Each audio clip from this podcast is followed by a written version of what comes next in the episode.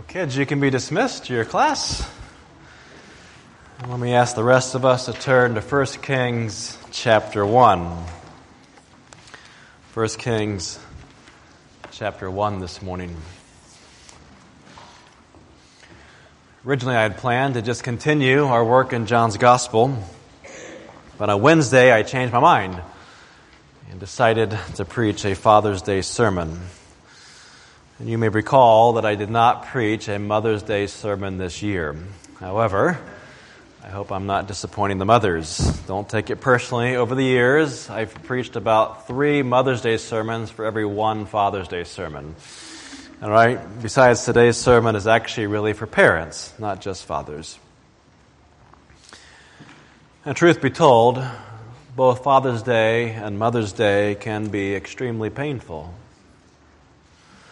especially for those whose adult children are not following the Lord. Today's sermon may be the most raw and challenging Father's Day sermon you've ever heard. But I hope in the end that it will offer real encouragement, especially if you're one of those fathers who has failed. And we've all failed.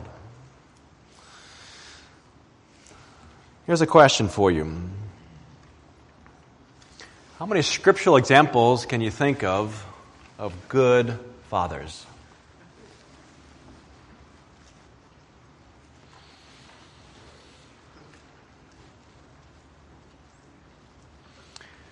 I had a church member say to me recently, it's not very encouraging when you go looking to the scripture for good examples of good fathers. How many can you come up with?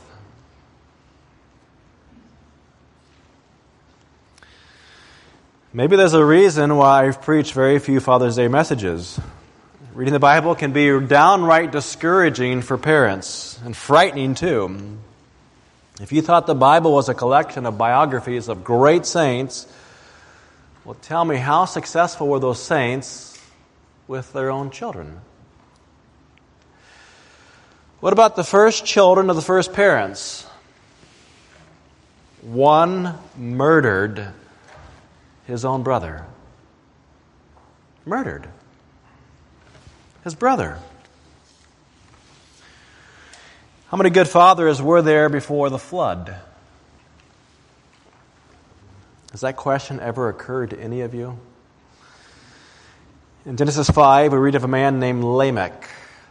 He was 182 years old when he fathered a son. And his son feared the Lord. His name was Noah. And Noah was spared in the year of the flood. But just how good a father was Lamech? Lamech lived another 595 years after Noah was born and had other sons and daughters, plural, all of whom perished in the flood. Noah's siblings perished in the flood. Noah's nieces and nephews would have perished in the flood. How heartbreaking must that have been? And what kind of father was Noah? Well, we don't have a lot of data, but the little we know is not very encouraging. In Genesis chapter 9, we read of a strange episode of Noah's drunkenness, nakedness, and a curse on Canaan, the son of Ham, for Ham's inappropriate behavior. The passage is cryptic for sure, but it certainly does not suggest that Noah was a stellar father. How about Abraham? How would you describe the relationship between Abraham's children, Ishmael and Isaac? How about Lot? What sort of father offers his 2 virgin daughters to be violated by the wicked men of Sodom?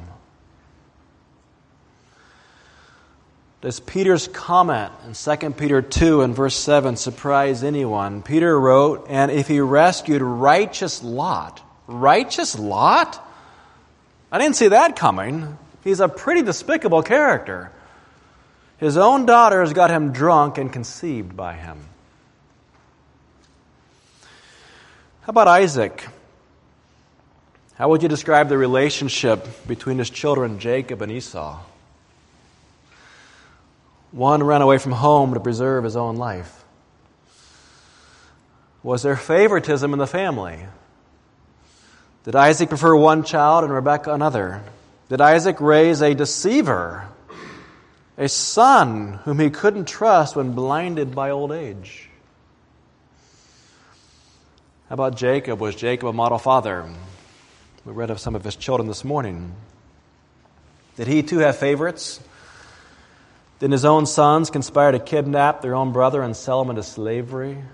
Could Jacob trust his own sons to tell him the truth? When you read of Jacob's children, how many would you say they really thrived spiritually? We have a whole chapter devoted to the folly of one of his sons, a man named Judah. And what sort of father was Judah? In Genesis 38, we read of Judah fathering 3 sons, probably out of wedlock, with a Canaanite woman whom he eventually married. When the first Er came of age, Judah arranged a marriage with a woman named Tamar. But Er was a wicked man, and God killed him. Judah then arranged for his second son, Onan, to marry Tamar. But Onan acted in a sexually inappropriate way, and God killed him too. Judah then promised his third son to Tamar, but he lied. Tamar then played the harlot and seduced her father-in-law, becoming pregnant by him. When Judah sought to burn his daughter-in-law alive for her immorality, she revealed the true father of the child in her womb and barely spared the child's life. Judah nearly murdered his own daughter-in-law and son. And the whole affair is so sordid, you wonder, why is that even in my Bible? And then you realize the child in her womb was in the line to the Messiah. So how many other stories are there of failed fathers? We know very little of Moses' marriage, but the insight that we're given in Exodus chapter 4 suggests there was cultural strife between Zipporah and Moses concerning the rearing of their children. Aaron's sons, Nadab and Abihu, perverted the worship of Yahweh. God's fire fell from heaven and consumed the sons of the first high priest. Eli's sons are described as worthless men. They polluted the tabernacle sacrifices and fornicated with women as they came to worship at the tabernacle. So God raised up Samuel to rebuke Eli and his wicked sons. But what of Samuel's sons? In 1 Samuel 8, we read, when Samuel became old, he made his sons judges over Israel. The name of his firstborn son was Joel, and the name of his second, Abijah. They were judges in Beersheba. Yet his sons did not walk in his ways, but turned aside after gain. They took bribes and perverted justice. The failure of Samuel's sons was one of the main factors that prompted Israel to call a king, King Saul. How about Samson? Samson, the judge of Israel, was especially chosen by God. 1 Samuel 13 is really a delightful narrative concerning how God answered the prayers of Samson's parents and allowed them to conceive after years of barrenness. An angel of God even made multiple appearances consecrating Samson as a Nazarene. And that chapter ends with the Spirit just really coming on Samson and beginning to work mightily through him. But Samson's parents were not particularly happy with his marital choices, nor his run-ins with Philistine prostitutes. Well, how successful a father was King David? David's son Amnon violated his own sister Tamar. Then David's son Absalom murdered his brother Amnon. Then Absalom provoked a civil war and split David's kingdom in half. After the death of Absalom, another son, Adonijah, would make himself king. And we read his story here in 1 Kings chapter 1. And he goes out and he stages an elaborate ceremony and parade seeking to make himself king instead of Solomon, the rightful heir. Eventually, Solomon will have to execute his own brother Adonijah for his duplicity. So a lot of David's kids end up quite dead prematurely. The narrator includes a little detail that gives us a very sad insight into David's parenting style. It's right there in verse 6. Concerning Adonijah, the narrator writes, his father had never at any time displeased him by asking, why have you done thus and so? Well, the narrator puts a little detail in there as a warning to us all. The world says, go out and coddle the kids. Don't discipline the kids. Make life easy for them. Friends, that is totally naive. David may have thought that he was loving his son by refusing to confront him. But that didn't translate into any lasting respect for his father. Quite the opposite. In fact, David's son tries to wrest control of the kingdom away from his father as an old man. When you don't confront your kids, believe me, they know better. They have guilty consciences just like you. They know they've sinned. Pretending that sin isn't real doesn't change the fact that they know it. Go ahead and tell your kids what they already know. They're sinners. Well, David was afraid to confront his son, and he reaped a whirlwind. And what about another of David's sons? How about Solomon? Solomon was a notoriously profligate man, history's most famous polygamist. If David's marital woes produced trouble, his son expanded that trouble exponentially. And skip ahead now to 1 Kings chapter 14 and verse 21. And let's consider Solomon's son. Solomon's son and successor was a man named Rehoboam, and he was a total disaster. His heavy-handed rule brought about the defection of 10 northern tribes who all plunged into permanent idolatry. Listen to how 1 Kings chapter 14, beginning with verse 21, describes Rehoboam's reign. Now Rehoboam, the son of Solomon, reigned in Judah. Rehoboam was 41 years old when he began to reign.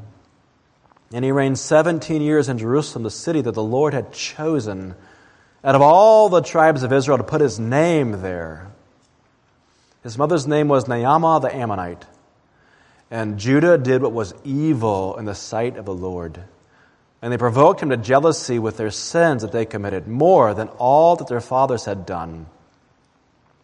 For they also built for themselves high places and pillars in Asherim on every hill, under every green tree.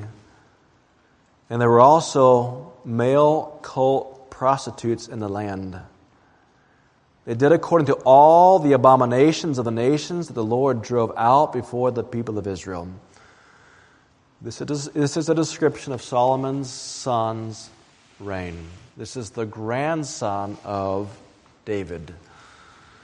And when you keep reading, you just wonder, why did God ever choose to make a covenant with David? I mean, his descendants are pretty wretched. Well, let's turn now to 2 Kings chapter 18. 2 Kings chapter 18. We could go through several more kings, but the story is kind of sad. I've actually been reading through Kings with my children, and it's not very encouraging. There's a whole lot of wickedness that just sort of bleeds off of every page. We punctuate our reading from time to time with some psalms to sort of, encourage us a little bit. However, when we reach the account of good King Hezekiah's reign, it feels like an oasis in the desert. Hezekiah fears the Lord. Hezekiah consults with God's prophets, including Isaiah. Hezekiah comes along and he ruthlessly destroys the idolatry that has run all through the land. He tore down the high places. He destroys the Asherim. He destroyed Moses' bronze serpent. The people had turned into an idol. And look at what the text says about Hezekiah in verse 5. 2 Kings 18 and verse 5. He trusted in the Lord, the God of Israel. And notice this commendation. So that there was none like him among all the kings of Judah after him, nor among those who were before him. For he held fast to the Lord. He did not depart from following him, but kept the commandments that the Lord commanded Moses. And notice the result. And the Lord was with him. Wherever he went out, wherever he went out, he prospered. Friends, these are just delightful words in a wilderness of sin and misery. Now God will miraculously protect Hezekiah from imminent destruction at the hands of the Assyrians. The Assyrians came and they overran the northern tribes. But God protected Hezekiah. When Hezekiah became ill to the point of death, he prayed and God intervened and spared his life. Would you turn to 2 Kings 20 and verse 3, and let's notice his prayer. 2 Kings 20 and verse 3. Now, O Lord, please remember how I have walked before you in faithfulness and with a whole heart. Look at those two words, whole heart. And I've done what is good in your sight, a whole heart to serve God. Well, do you recall what David prayed for his son Solomon when he transitioned the kingdom to Solomon?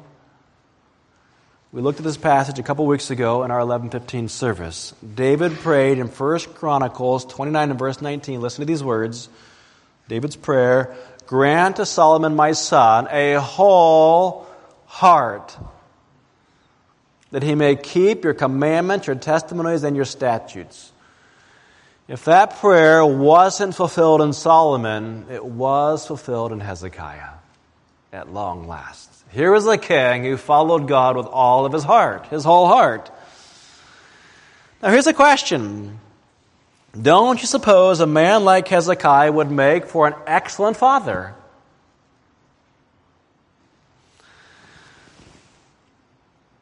How about this question? Would you suppose that King Saul or King Hezekiah would have a greater son? Let's say that you work for a Christian adoption agency and you have to read the profiles of King Saul and King Hezekiah, and you have to place a child with one or the other. Who are you going to place that child with? That's easy. Hezekiah. Let's say that you're choosing between Saul or Hezekiah as guardians for your kids. Whom do you choose? That's easy. Hezekiah. But have you ever contrasted Saul's son Jonathan with Hezekiah's son Manasseh? Actually, when you do that, it's really quite shocking. I will not read the account of Jonathan. I think you know the story of Jonathan and the character of Jonathan. But let's read about Hezekiah's son. Look down at 2 Kings 20 and verse 21. And Hezekiah slept with his fathers, and Manasseh his son reigned in his place. So what kind of king was Manasseh? What do you think? Good? Bad? I'm getting some thumbs down. All right, well, let's keep reading 2 Kings 21. Manasseh was 12 years old when he began to reign, and he reigned 55 years in Jerusalem.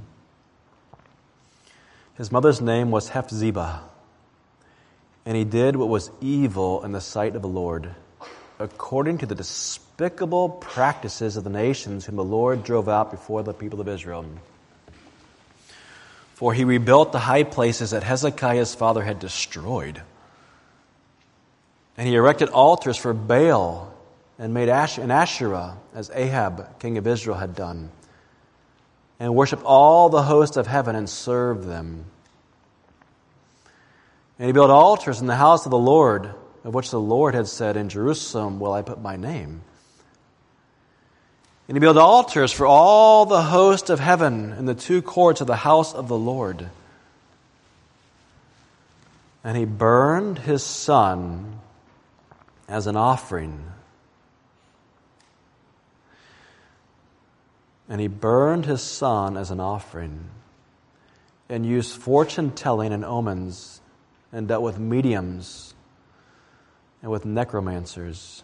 He did much evil in the sight of the Lord, provoking him to anger. And the carved image of Asherah that he had made, he set in the house of which the Lord said to David and to Solomon his son, in this house and in Jerusalem, which I have chosen out of all the tribes of Israel, I will put my name forever.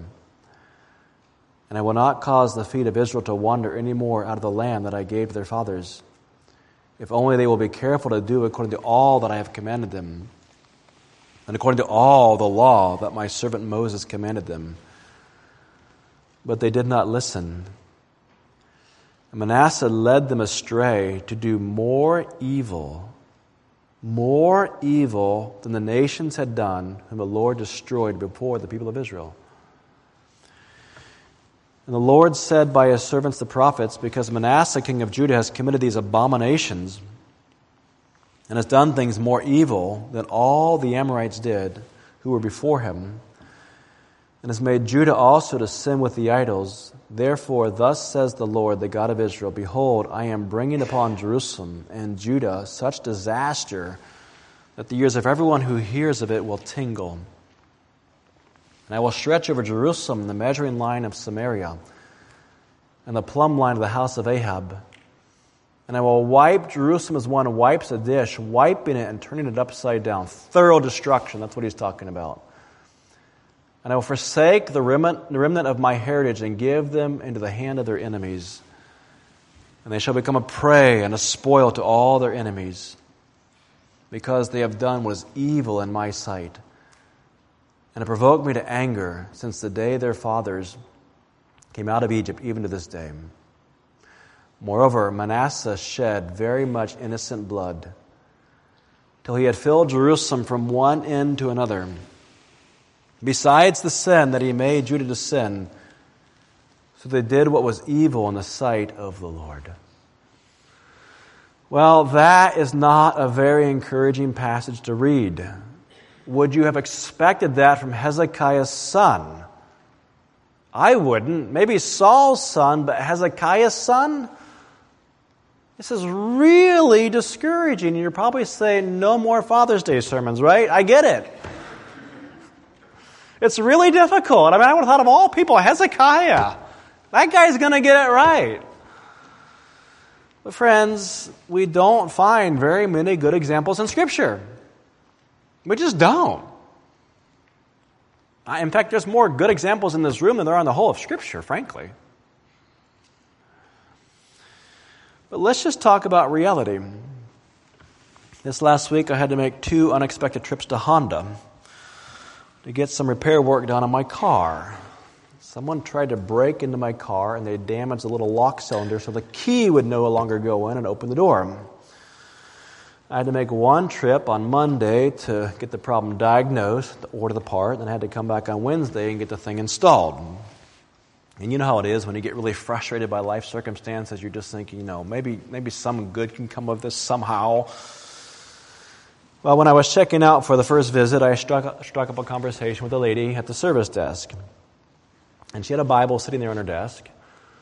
And I thought, well, I wonder if she's a believer. So I pointed to the Bible, and I said to her, doesn't the Bible have something to say about the curse and the brokenness of our world and the frustration of our world and thieves breaking into our cars and trying to do damage? Just trying to make a conversation with her. Well, she was indeed a relatively new believer, and she launched into a long and detailed description of all of her problems and her husband's problems with their children. One of them, she said, just joined a cult.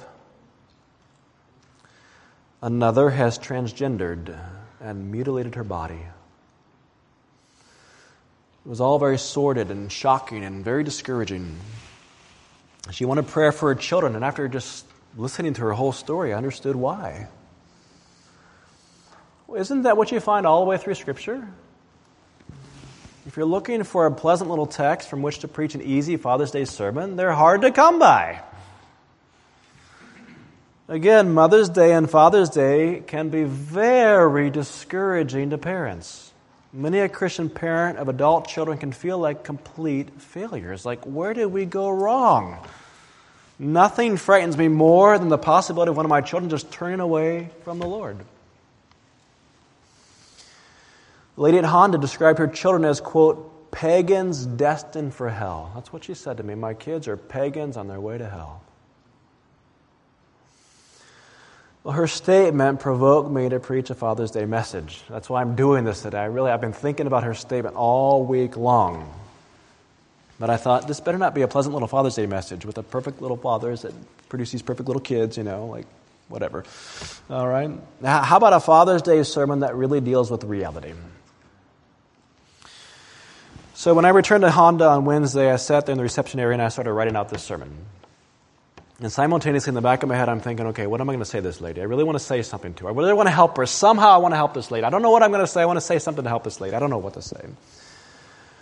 And as I was working on this sermon and thinking about that lady, I turned to 2 Chronicles chapter 33. Can you turn there? 2 Chronicles chapter 33.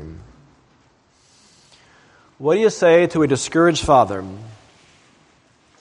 or a discouraged mother whose children haven't turned out so well? What do you say to discouraged parents everywhere who live in a fallen world and they see their children entangled by sin? You see children whose hearts are turned away from God. What do you say to them? Well, I do want to end this morning with some hope. Did you know there is more to the story of Manasseh than we read in 2 Kings? After reading through the life of Manasseh, it's very difficult to imagine a more profligate life. I mean, the guy was really bad. It's hard to imagine two more diametrically opposite kings than Hezekiah and his own son Manasseh. Manasseh pursued every wickedness possible, but in the end, he found it all very empty. And 2 Chronicles 33 tells us that Manasseh did indeed repent, but only after a long life of sin and God's judgment. Let's look first at verse 10. The Lord spoke to Manasseh and to his people, but they paid no attention. Therefore the Lord brought upon them the commanders of the army of the king of Assyria, who captured Manasseh with hooks and bound him with chains of bronze and brought him to Babylon. Now that sounds like the end of the story. That's where you'd expect it to end. I mean, just put a section breaker right there. Let's just get on to the next king. But there's more. Verse 12. And when he was in distress, he entreated the favor of Yahweh, the Lord his God, and humbled himself greatly before the God of his fathers. Did you see that coming? The Lord, his God? Yahweh, his God? He humbled himself before the God of his fathers? You mean like Hezekiah's God? Yes. Like David's God? Yes. Hezekiah's God. Keep reading. Verse 13, he prayed to him, and God was moved by his entreaty and heard his plea and brought him again to Jerusalem and to his kingdom. Then Manasseh knew that the Lord was God. Would you have guessed that? God rescued even Manasseh. And if God can rescue Manasseh, is there anyone that he cannot rescue? Is there any son or daughter who's just too far gone? The answer is no, absolutely not. Keep reading, verse 14. Afterward, he built an outer wall for the city of David west of Gihon in the valley, and for the entrance into the fish gate, and created around Ophel, and raised it to a very great height. He also put commanders of the army in all the fortified cities in Judah. And he took away the foreign gods and the idol from the house of the Lord and all the altars that he had built on the mountain of the house of the Lord and in Jerusalem, and he threw them outside of the city. He also restored the altar of the Lord and offered on it sacrifices of peace offerings and of thanksgiving. And he commanded Judah to serve the Lord, the God of Israel. Nevertheless, the people sacrificed at high places, but only to the Lord their God. Now the rest of the acts of Manasseh and his prayer to his God and the words of the seers who spoke to him in the name of the Lord, the God of Israel, behold, they are in the chronicles of the kings of Israel. And his prayer and how God was moved by his entreaty and all his sin and his faithlessness and the sites on which he built high places and set up the Asherim and the images before he humbled himself, behold, they are written in the chronicles of the seers. So Manasseh slept with his fathers, and they buried him in his house, and Amnon his son reigned in his place. Well, the chronicler is quick to point out that the revival in Manasseh's day was incomplete. That's verse 17. And the fact is, no reformation of the kingdom and no reformation of the church is ever complete. That's just reality in the fallen world in which we live. All right? There's no perfect reformation. But nevertheless, isn't this passage just really encouraging? Like really, really encouraging? Manasseh embraced Hezekiah's God. He turned away and destroyed the idolatry. But again, let's deal with reality. Hezekiah never lived long enough to see his son's repentance and restoration. Hezekiah never saw this day. And the truth is, sometimes Christian parents go to their graves without ever seeing their children in a right relationship with God. That's reality. But no Christian parent ever needs to give up interceding with God on behalf of a child. Never, ever give up. If God can rescue Manasseh, he can rescue anyone. Don't ever assume your child is just too far gone. It's not true. When the time came for me to pay the bill at Honda, I deliberately waited till everyone had just sort of cleared away from the desk. I wanted a little bit of time just to talk some more with that lady. And I told that lady, well, look, I'm a pastor, and I'm working on a Father's Day sermon. And as I was sitting over there in the reception area, I read 2 Chronicles 33. And I said to her, you really need to read this passage. You need to read about Hezekiah. You need to read about Manasseh, you and your husband. And I think this passage will really, really encourage you. And she got very excited about reading this passage. I also told her that her children might never come to Christ before she dies. But I said, never stop praying. And then she said the most interesting thing.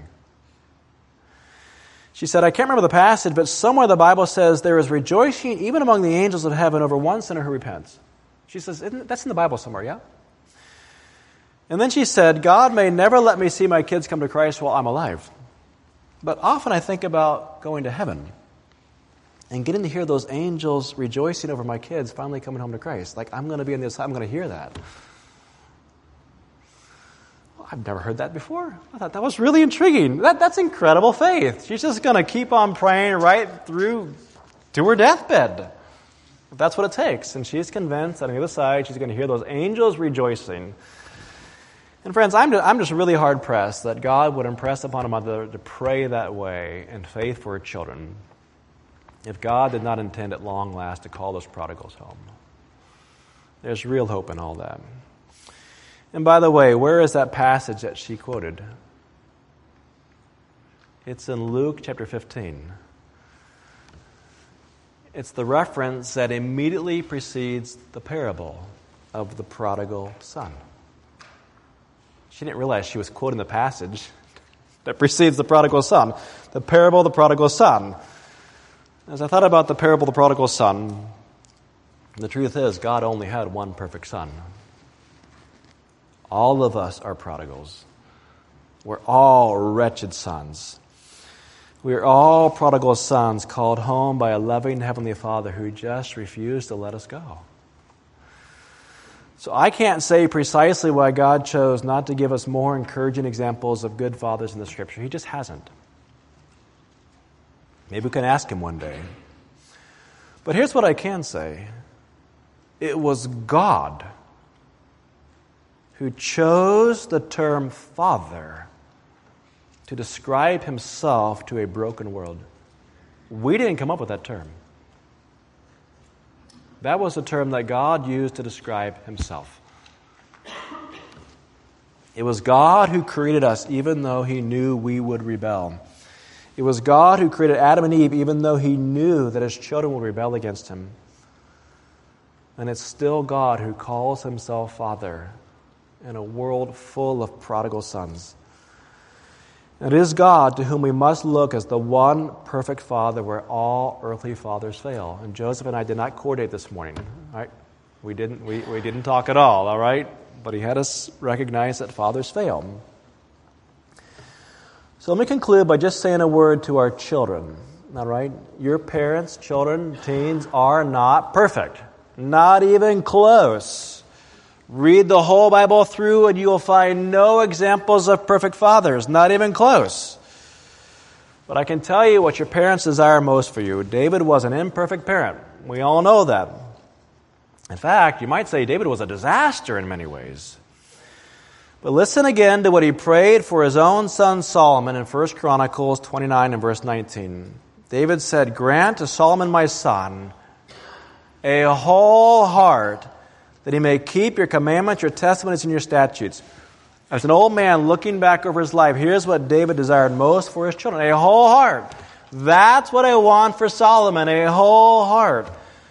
Now, Solomon, children, pursued many, many other things. He was a very powerful king. He became a great builder. He was extraordinarily wealthy. He pursued his dreams in science and education. He built great works of art and architecture. But the book of Ecclesiastes that we looked at last fall tells us that he found none of those things ultimately satisfied him in the end. He found them all very discouraging. And friends, children, teens, your parents actually know a whole lot about that. They know that the things that the world says you need most are not things that really satisfy. They're not going to make you happy in the end. Trust your parents on them. In the end, there's only one way that you're ever going to succeed in life, and that is you've got to have a right relationship with the one true and perfect Father found in the Bible. That's it. That's how you're going to succeed. You're going to have a right relationship with the true Father through the Lord Jesus Christ. That's what David understood. So what do your fathers really want from you? Well, look again at the words of 2 Chronicles 33 and verse 12. Are you still in 2 Chronicles 33? Okay. 2 Chronicles 33 and verse 12. Look again. Children, look at the words. Verse 12. "And when he was in distress, he entreated the favor of Yahweh, the Lord his God, and humbled himself greatly before the God of his fathers." You're never going to get a perfect human father. But you do need to embrace the God of your father. Let his God become your God. Let his Savior, Jesus Christ, become your Savior. That's the only true path to success in life. So can we take a moment and bow our heads and just really pray for our children once more. In fact, I'm going to ask Brother Pettit if he would come. Do you mind, Dr. Pettit, coming? Praying for our fathers and praying for our children. Many of you will hear Dr. Pettit preach this week, and I'm going to really, really encourage you to listen very carefully to what he has to say. And allow the Lord to work in your heart by His Spirit, as Dr. Pettit preaches this week, each night. And really, really encouraged by many of you who have signed up for camp. And I hope that you'll let this week be a week of real spiritual growth and a week of real challenge as you listen to Scripture. So can we all pray for Dr. Pettit as he ministers to our kids this week? And Dr. Pettit, would you come and pray for us? And then we'll have our closing hymn. Okay. Let's pray together. Lord, our hearts have been touched this morning by the power and the truthfulness of your word. We thank you, Lord, first and foremost, that you are a perfect Father and you sent into this world a perfect Son. We thank you, Lord, that we are in Christ as your perfect sons and daughters through faith in him. We thank you that you've given us, even this morning, the example of a man who sought you with his whole heart, and you were moved by his prayer. And we thank you, Lord, that you do hear the sincerity of our hearts. So we pray for our children. I pray for every young person in this church that they would all be saved, every one of them, that they would know Christ, that they would experience a new birth, a regeneration. I pray for them that you would protect them and keep them, protect them from harm and from evil, guard them, Lord, guide them. For those who have gone astray, we pray that you would be merciful and bring them back. We thank you, Lord, that you are a good shepherd and you go after the sheep. And so we pray for our children that there would be works of grace in their heart, especially this week in camp, that the word would be quick and powerful, and that there would be great grace work going on in hearts where you put within them both a desire and the empowerment to do your will. Work in them, Lord, we pray, by your Spirit. And then we pray, Lord, that you'll give us as a church a desire to bring glory to you through our families, through our marriages, through our children and our grandchildren, that they would all be saved and that they will serve you and follow you. We thank you for the wonderful examples that this church has of parents who have sought to serve you and follow you. And so, Lord, thank you. Thank you for our pastor. Bless him and his family and his children, that they would walk before you in truth. We thank you that we live in New Testament days where we do have the Word of God at our fingertips and we do have the Holy Spirit in our hearts. And we thank you for the mercy of Jesus. Thank you for your mercy to us. In Jesus' name we pray. Amen.